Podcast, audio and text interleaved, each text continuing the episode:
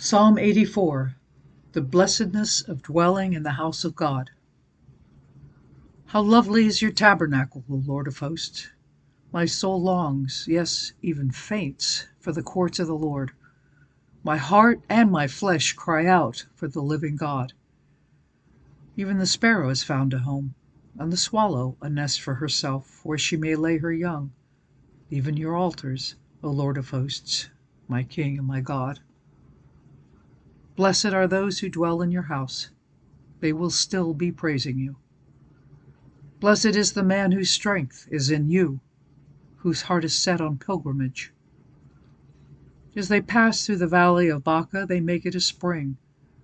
The rain also covers it with pools. They go from strength to strength. Each one appears before God in Zion.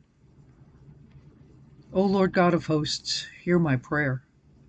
Give ear, O God of Jacob. O Lord God of hosts, hear my prayer. Give ear, O God of Jacob. O God, behold our shield, and look upon the face of your anointed.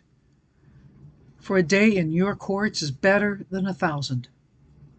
I would rather be a doorkeeper in the house of my God than dwell in the tents of wickedness. For the Lord God is a sun and shield. The Lord will give grace and glory. No good thing will he withhold from those who walk uprightly. O Lord of hosts, blessed is the man who trusts in you.